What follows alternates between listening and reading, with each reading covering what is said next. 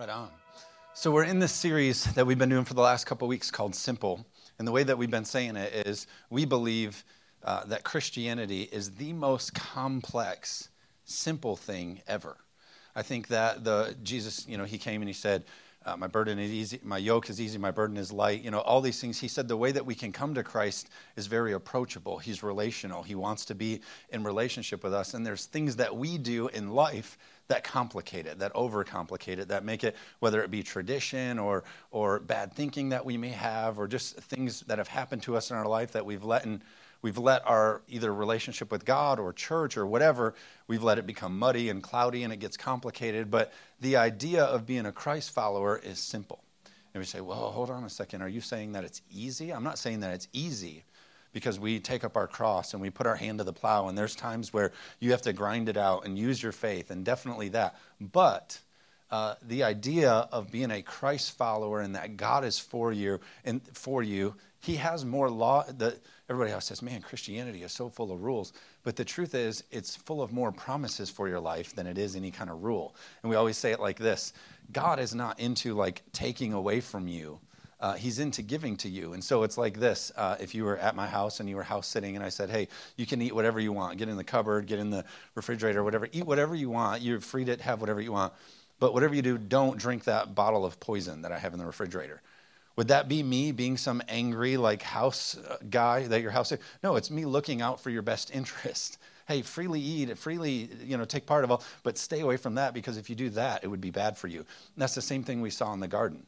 God said, hey, freely eat of every tree, but just stay away from that one, because if you get into that, that will hurt you. And same thing in our life. Hey, he says, avoid living a lifestyle like that and like this and like this, because if you do, these things will happen to you. And so God's way is always for you in the best way. And Jesus said when he came, I came to give you life and to give it to you better, or give you the best way to live. And so the laws and principles that he's set up are to benefit to you. And the problem is, a lot of times we look at all that stuff as restrictive, or God is against us, or he's trying to take our fun away or whatever, and it's not the case. He's for you. And so today's going to be fun, and this is just where I take sort of the, um, I guess, the mask off, if you will. Not that I ever wear one, because to me, we're all family, and anytime I get up here, I'm not trying to like do a show for you or be something you want me to be. I just am who I am. The minute I stop being that is the minute I get out. I used to um, work at a bakery, and so I always say this: the minute that it becomes fake or like a show or a program for me will be the day that I go back to sprinkling donuts. Somebody say amen. Because like, this is my call from God that I'm obedient to. It's not something that I'm trying to make it up to be. And so in all honesty, uh, today's sermon is one that is actually the hardest to give uh, for me. Uh, I would, there's a lot tougher topics out there that I would much rather tackle, that some people would say, oh, I'd rather, I would rather... Uh, stay away from those, and I'd rather talk about this. But this is my topic that is the hardest to talk about. And so, not that I dread it, like, oh, I dread it, because I believe in it, and so I want to go for it. But uh, today's topic that we're talking about, simple, we're talking about money. Money, money, money. And uh, right away, when you start talking about money in, in church, people like, you don't even know it, but you just already grabbed your wallet. You're just like, oh, gosh. And... Uh, And so the idea of the conversation about money in church and money and, and because here's the thing, let's just all be honest. Again, I'm going to let, like, everybody can relax, because I'm just as real as you are.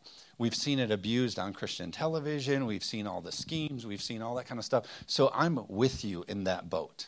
The problem is uh, a lot of leaders and people have said, because it's been abused and people have a bad taste about it, a lot of people have said, let's stop talking about it.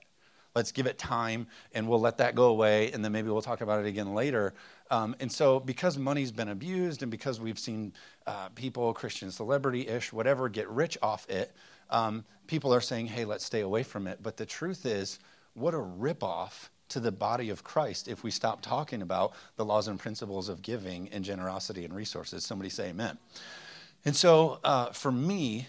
the reason it's hard is because people have a bad taste in their mouth, because it's been abused. And so automatically when you start talking about it, people get like, they start thinking of that, and they start thinking, and they think, oh, the church wants is my money. And yes, there's cases where that has been the case. But I think a pastor who truly loves you and really wants the best for you will be a pastor who is honest and truthful to you about what the Bible says about money. Somebody say amen. And so it would be a ripoff and a disservice, and it would be um, poor on my behalf if I was one of those who shied away from the topic of money because it makes people uncomfortable. Imagine if we raised our kids that way.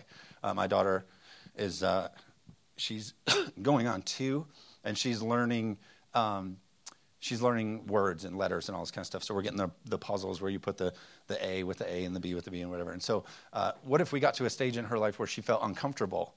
Okay, honey, you know what? You're right. You're uncomfortable. We'll just stop working on it. We'll just, we'll be done. What a disservice, right?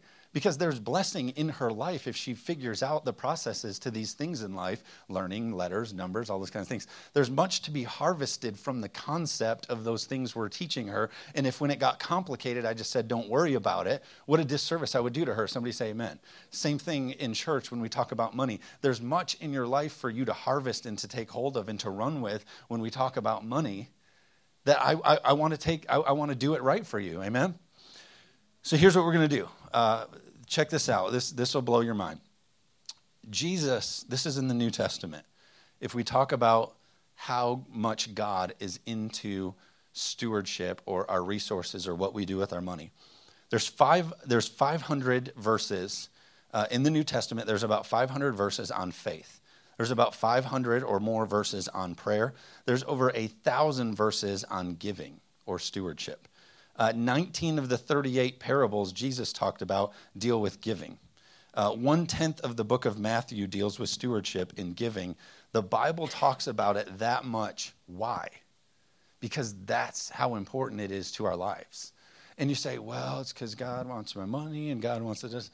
No, God puts that much emphasis on it because that's how good it is for your life when you get it. Somebody say amen. And so you say, oh, that's a lot of money. He's talking about a lot of, you know... That's a, the, the topic of money and giving and resources and generosity. That's like a, that's how much God believes in it for your life, is because it can empower you. And so I'll get up here and say, as the pastor, uh, does this church want your money? Absolutely. Do, do I want to see you give your money? Oh yeah, like crazy. Uh, do, do, would we love for all, everybody to give their tithe, the ten percent? Oh, absolutely. I actually want you to give more than ten percent. And so we laugh and we get uncomfortable and say, why? Why Why do I feel that way as the pastor? Because I need your money, because we need to buy another building, because we need to do another thing. Not at all. And there's a lot of there's a lot of personal stuff that I'll leave out just because I don't want to put myself on a platform. Uh, but I believe in laying down your life personally with your resources because God always meets you there. And so I'm not going to get up here and talk about me about that. But do do do I want you to give to the church? Absolutely. Do I want you to give more? I want you to get it. Why? Because you the whole catchphrases we get into, you can't outgive God. And, and you're blessed to be a blessing. And the whole thing of given it shall be given unto you, which we'll talk about here in a minute. So I, this topic of money, and, and I'll move into some scripture here in a minute. But this topic of money is one of the top topics that causes people to leave a church, is because not only is it hard to receive as a as a human nature, but then the trouble is when you leave here, you have a partner usually. A husband and a wife have to start to talk about how it works for them as a couple. And usually the enemy tries to put disunity in there or whatever. And so all I'm saying is this. Please understand this, that the, the devil or the enemy or however you want to call it is called the great deceiver. And so he always takes what God intended to be great and to be a blessing and to be a weapon and everything that God wanted to be an asset in your life. He always takes that and twists it and deceives it. And so if I were to poll a lot of people and say, hey, what do you think about Christianity? Would would people say, oh, you know, Christians, they're they're really in unity. And man, those Christians, they just, you can tell they really have a prayer life. And man, Christians, you know, they're really compassionate and generous. You wouldn't hear that, I don't think. You would actually hear, boy, Christians are always fighting with each other, and Christians are always backbiting. It seems like they have no relationship or prayer life, or it seems like, you know, they're not very generous in their, their holder. Why? Because the enemy can take what was meant to be a weapon for good for you in your life, and he deceives us in those things, and, and, it, and it robs us. Somebody say amen. So he takes, the enemy convinces you of, hey, don't live that way, live this way, and we get duped into these things because it's an incredible blessing or arsenal that you can have in your bag if we learn how to trust God with our resources. Amen? Okay, so Matthew twenty-five fourteen, we won't turn there. I have a lot to get into, but a lot of you know the story. It's the parable of the talents. And so the story goes like this. Three guys, I guess we do have it. So three guys, uh, three guys are given talents or coins, if you will. They're given something to go out and invest with and take care of. And so the master gives them these things, and they go out, and the scripture says that, that some invested and made a little, and then another guy invested and made a little bit more, but one guy did nothing with what he was given. He sat on it. And the scripture says when that person came back to the master, uh, the person who grew it, he said, well done, good and faithful servant. You were faithful over a few things. I will make you ruler over many things. But to the other person who didn't grow it or do anything with it at all, he said, wicked and you're a wicked and lazy servant. So what's the deal here? The guy who took what God gave him and grew it, essentially, he had trust in the master that with the master's blessing, there would be growth. But the wicked and lazy servant who didn't do anything with it was essentially saying, I can't risk. I can't trust God. I have to hold this. I have to sit on this. I have to keep for myself instead of trusting God and giving and investing and, and sowing. And so that person sat on it and they were said, hey, wicked and lazy servant, isn't it so easy for us in life when the bills come or when things come in or when life hits us and we have the breakdown in the car and all these kind of things happen? We're so easy to get our paycheck and do the same thing as that servant, the wicked and lazy. I got to hold this. I got to sit on this. I got to preserve this. I can't be generous. I can't give to somebody else. I can't meet somebody else's need because I need this. And the trouble with that thinking is what you say is this: God, I don't trust what you can do with these resources. I only trust what I can do with these resources. Amen? Like, you guys are way too loud in here. Be careful. There's... So we say, wait a second, I, I, I don't want to sow, I don't want to give, I don't want to bless others, I don't want to, I need to hold and protect these on my own. And so it takes trust off of God and puts it on ourselves. Uh, and that's a kind of dangerous place to be. Uh, so the scripture shows us here that God is interested in what we do with our money.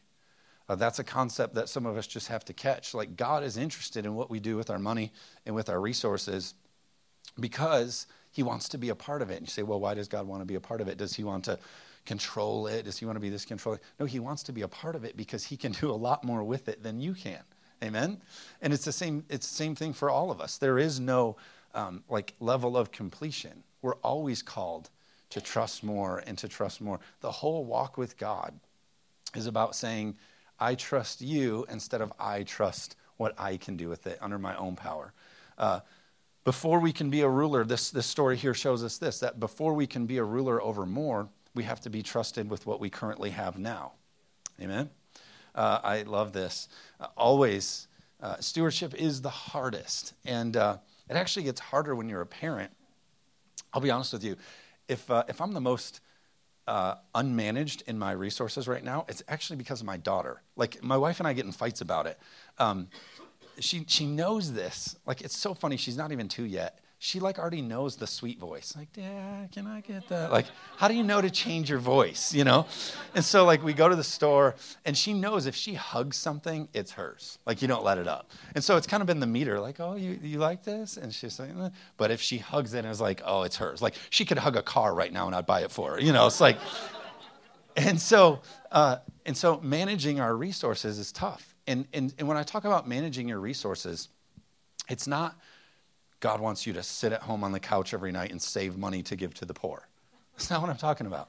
I'm talking about living in a, the scripture, and I don't have it with me, but the scripture says that we should steward our finances in enough that we can give to every good work. At the end of the day, you've done enough that when a good work comes into your life that you're inspired by, you have enough to be able to give unto that. And so it's tough for us because there's good things that we could blow our money on. Uh, I, I think about times that we go out. Is it wrong? Uh, so we have a budget, because a budget is very important. That's stewarding your money. I would start there. If you don't have a budget, that you can tell me what your budget is. Uh, eighty-some percent of Americans at the end of the year can't tell you how they spent their money. Imagine if business, well, the government runs their money that way, but imagine if a business, imagine if a business, I was about to say, imagine if the country ran, well, I say, imagine if a business guy, you know, at the end of the year went back and was like, you know, I don't really know where all that money went. I couldn't tell you exactly what category that money went into. And so it's important to have a budget and to have categories.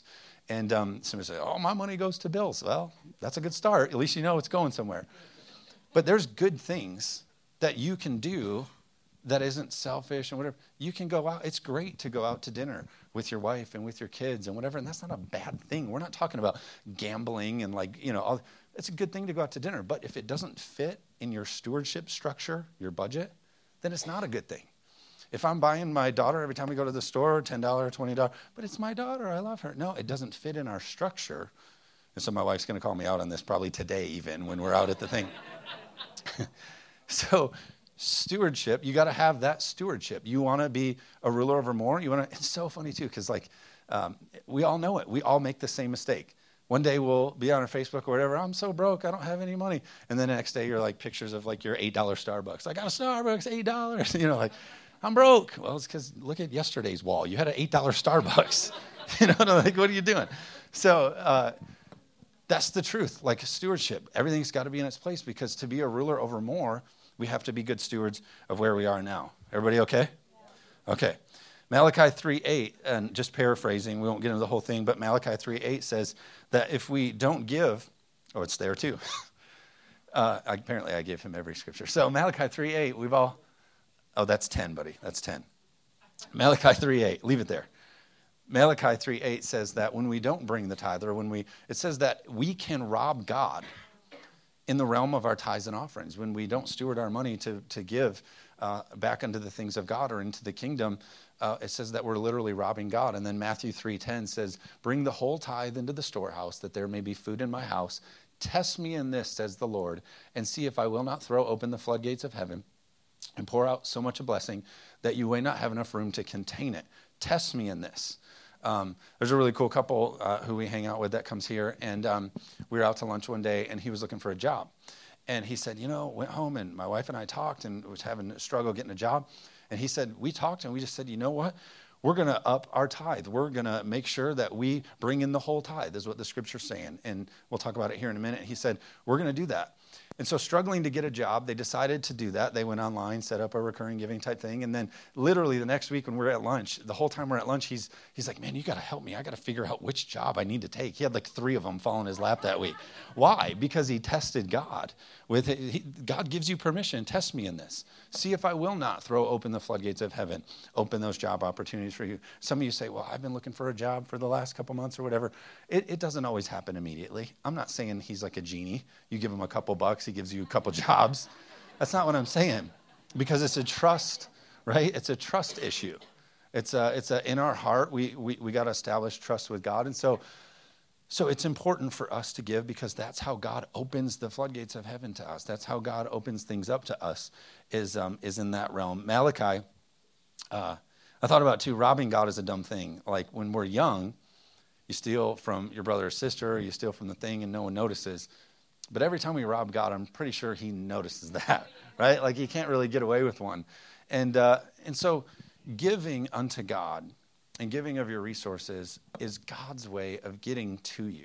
You know, you're never giving it away. You know, you're you're giving back to God what's already his is what we already say. And so Psalm twenty-four one says the earth is the Lord's and everything in it is his. And so God, it's all his already. You know, I mean, you know, like literally heaven doesn't need our, our money or like God doesn't need our, uh, but to do heaven on earth, thy kingdom come, thy will be done. It takes resources. It takes obedience with our people. It takes submission in our heart to trust God in every area of our life. And the money one is really hard. Um, you guys doing okay? You with me? And so money is really, really important. Like the Bible gets it. The Bible gets it that our life just runs on money, obviously. And the Bible understands that. And I think that's why it talks about it so much. And we need money to do things, to, to buy homes and cars and clothes and medicine and food and all these kind of things. Money is a huge part of how our world spins round. But wouldn't it be stupid if we say, hey, money is a huge part of what how our world spins round. Food, cars, clothes, medicine, bills, all these kind of things. It's a huge part of how our world spins round, but yet we're going to leave God out of our money. It doesn't make sense. It's like you would secure the most important stuff first. And so that's what giving is. We come with our tithe, our ten percent, and we say, God, and the scripture says, when you give uh, of your tenth, if you give the first The rest is blessed.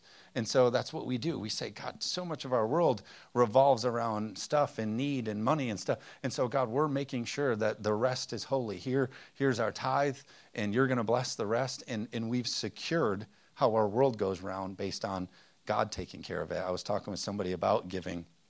And and, and I can promise you this. I literally would meet with you after if you wanted to. I have been around the block on the topic of tithing. As a matter of fact, I lost a church job that I worked at uh, because of some discrepancies about this topic of tithing that I was off base on. Okay, so that's just me putting it all the way out there. And everybody's like, oh my gosh, I do want to talk to you about that. So, uh, you guys. So, so all I'm saying is I've been around the block uh, about this topic of tithe. And so uh, what I was going to say with it is this. And so we all, e- everything we do, the whole world spins around based on our resources and trusting God. And I was having a conversation with somebody about this that said, yeah, really in my heart, I'm motivated to really give. It'll be the first time that I'm faithful with like a tithe and giving of what I give. And, and that person said, but what if, you know, a transmission goes out, or what if, uh, you know, this happens or that happens? Well, the truth is, what happens if you don't give and the transmission goes out? I'd rather put my security in the fact that the transmission is God's problem, not my problem. Right? So I give and I'm faithful and, and I believe in generosity and I leave the rest up to God because he said it would be blessed and he said he would open up the floodgates and pour out transmissions and right? That's God's problem, not ours. And so sometimes you're saying, God, where, you know, I've been faithful, I've been generous, I've been obedient, you know, wh- where are you on this? I still need help. And you will be amazed because you've put yourself in miracle territory. God, I can't figure it out. I don't know how it's going to, all of a sudden those miracles show up. Someone knocks on your door, has got like a transmission. Heard you need a transmission. Like, it just happens. That's all I can say is I've, I've been around it enough to see that that's how it happens. Amen? And so celebrity, the problem is the culture we live in, they make it look like if you have this, you have enough power. If you have enough money, if you can, you look at the red carpet and the glam and all the money and all the things. If you have enough of that, then you're powerful enough, you're strong enough, you can be Lord of your own life if you have enough money. But our call isn't to be Lord of our own life. Our call is to be surrendered to the God, our creator of our life. Amen? Thought about this. Bill Gates has a ton of money, obviously. He's not the richest anymore, but when I pulled these statistics, he was one of the richest. And this is just a little fun stat. He was one of the first people on pace to become a trillionaire. And uh, and then the Lord noticed uh, that obviously Windows is witchcraft and Apple is better, and so uh, it went this way. But um, he was on pace to be the first trillionaire.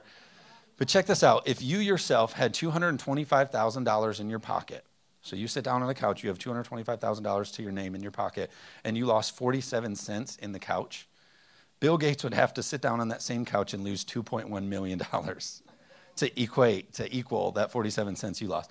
If you had two hundred twenty-five thousand dollars in your pocket and you made a car payment, your car payment was two hundred thirty-nine dollars.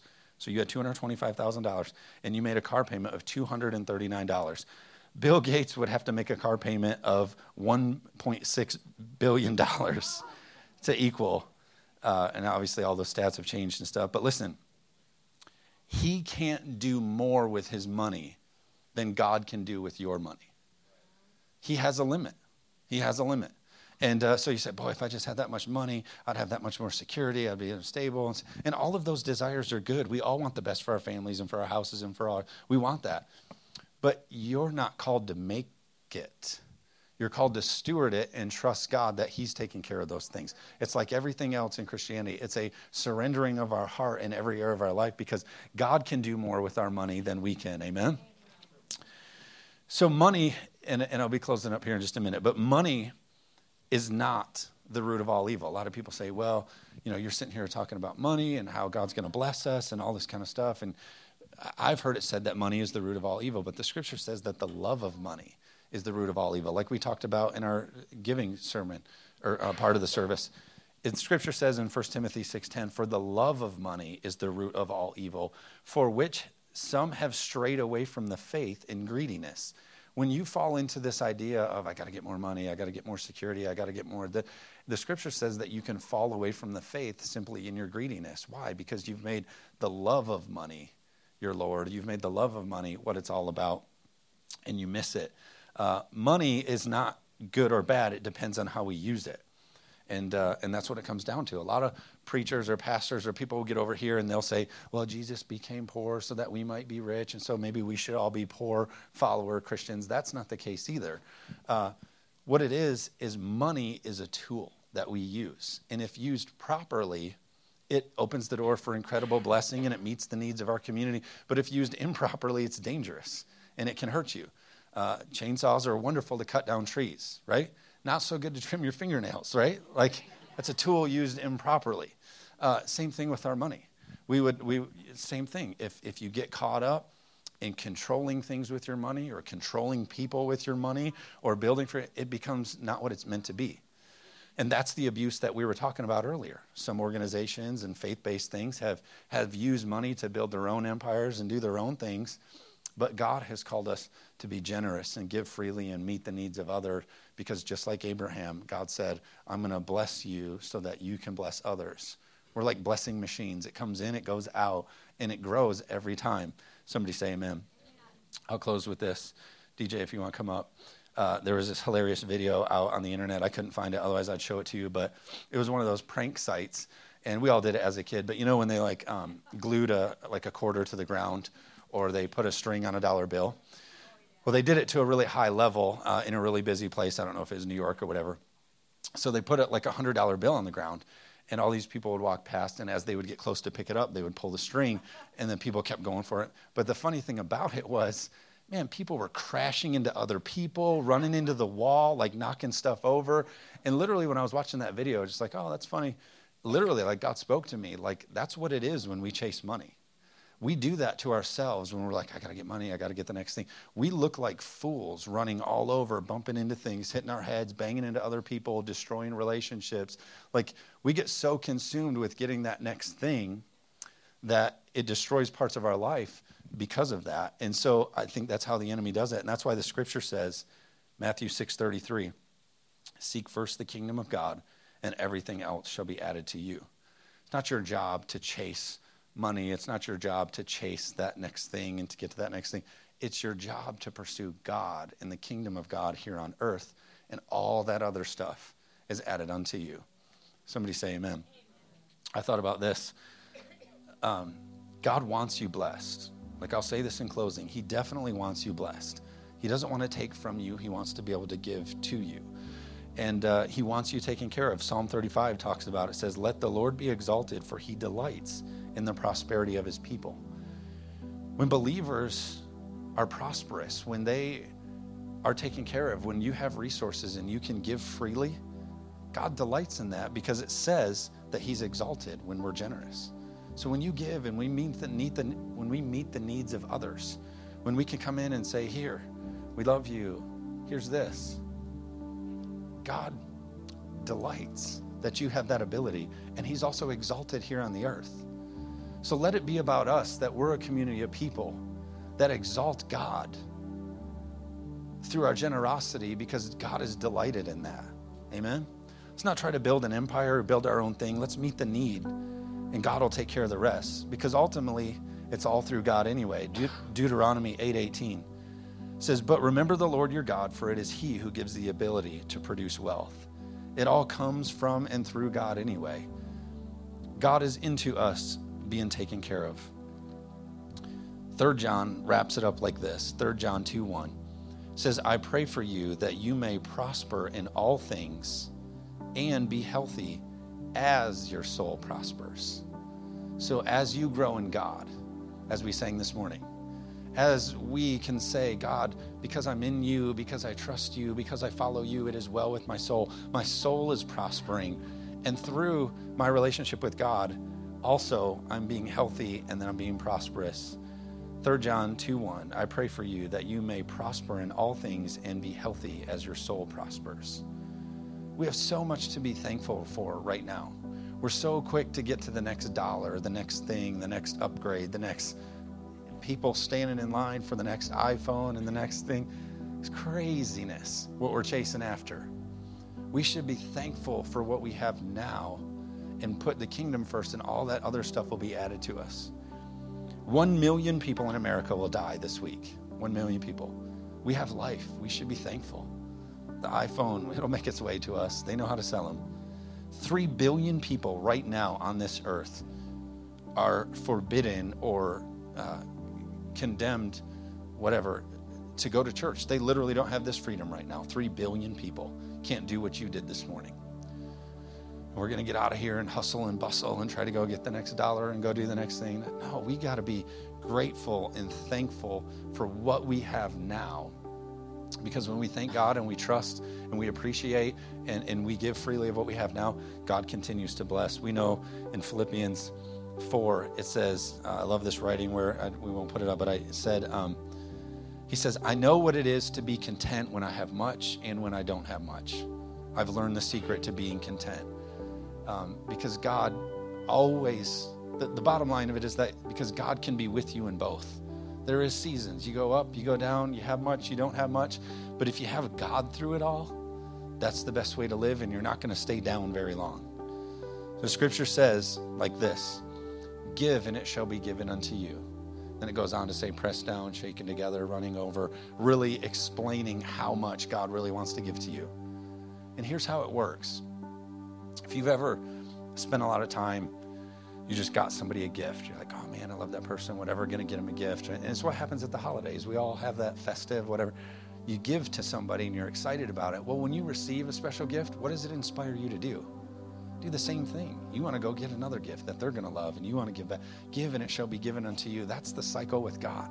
God, you've blessed me. It's incredible. I can't believe your grace and your provision and you're taking care of me. Man, I wanna give this to somebody else too. And so we meet the need at the rescue mission, or we meet the need with somebody at our work who needs a transmission or tires or whatever it is. I'm not always talking about, oh, we have to give to the church, give to the church, give to the church. We are the church. Your job, your school, wherever you are, let's meet the need of people.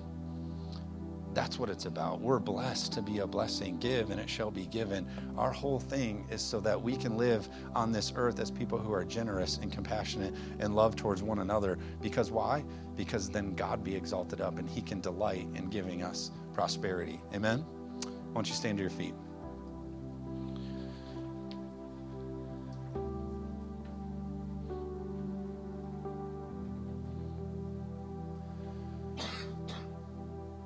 So before you leave, we're going to pray for this simple idea that we can leave here. Maybe we talk as a couple or maybe whatever. We just leave here deciding, God, how can we live in a way that it brings you, it, it exalts you. Like we always talk about, we live vertical. We do things that give glory unto God. We lift up your name. We live vertical. We We do things that give you glory. We're lifting your name up. So how can we leave here with our resources that give God glory? And we're so blessed here at this church that all of you guys are just incredibly generous. And I always hear of needs that you're meeting. And but let's leave here and say, God, how can we make sure you're the structure by which our world spins? How do we make sure that God is involved in every area of our finances and of our money? Because God can do more with our money than we ever could. Someone say amen. So let's just pray, and then we'll jump out of here. God, we love you so much.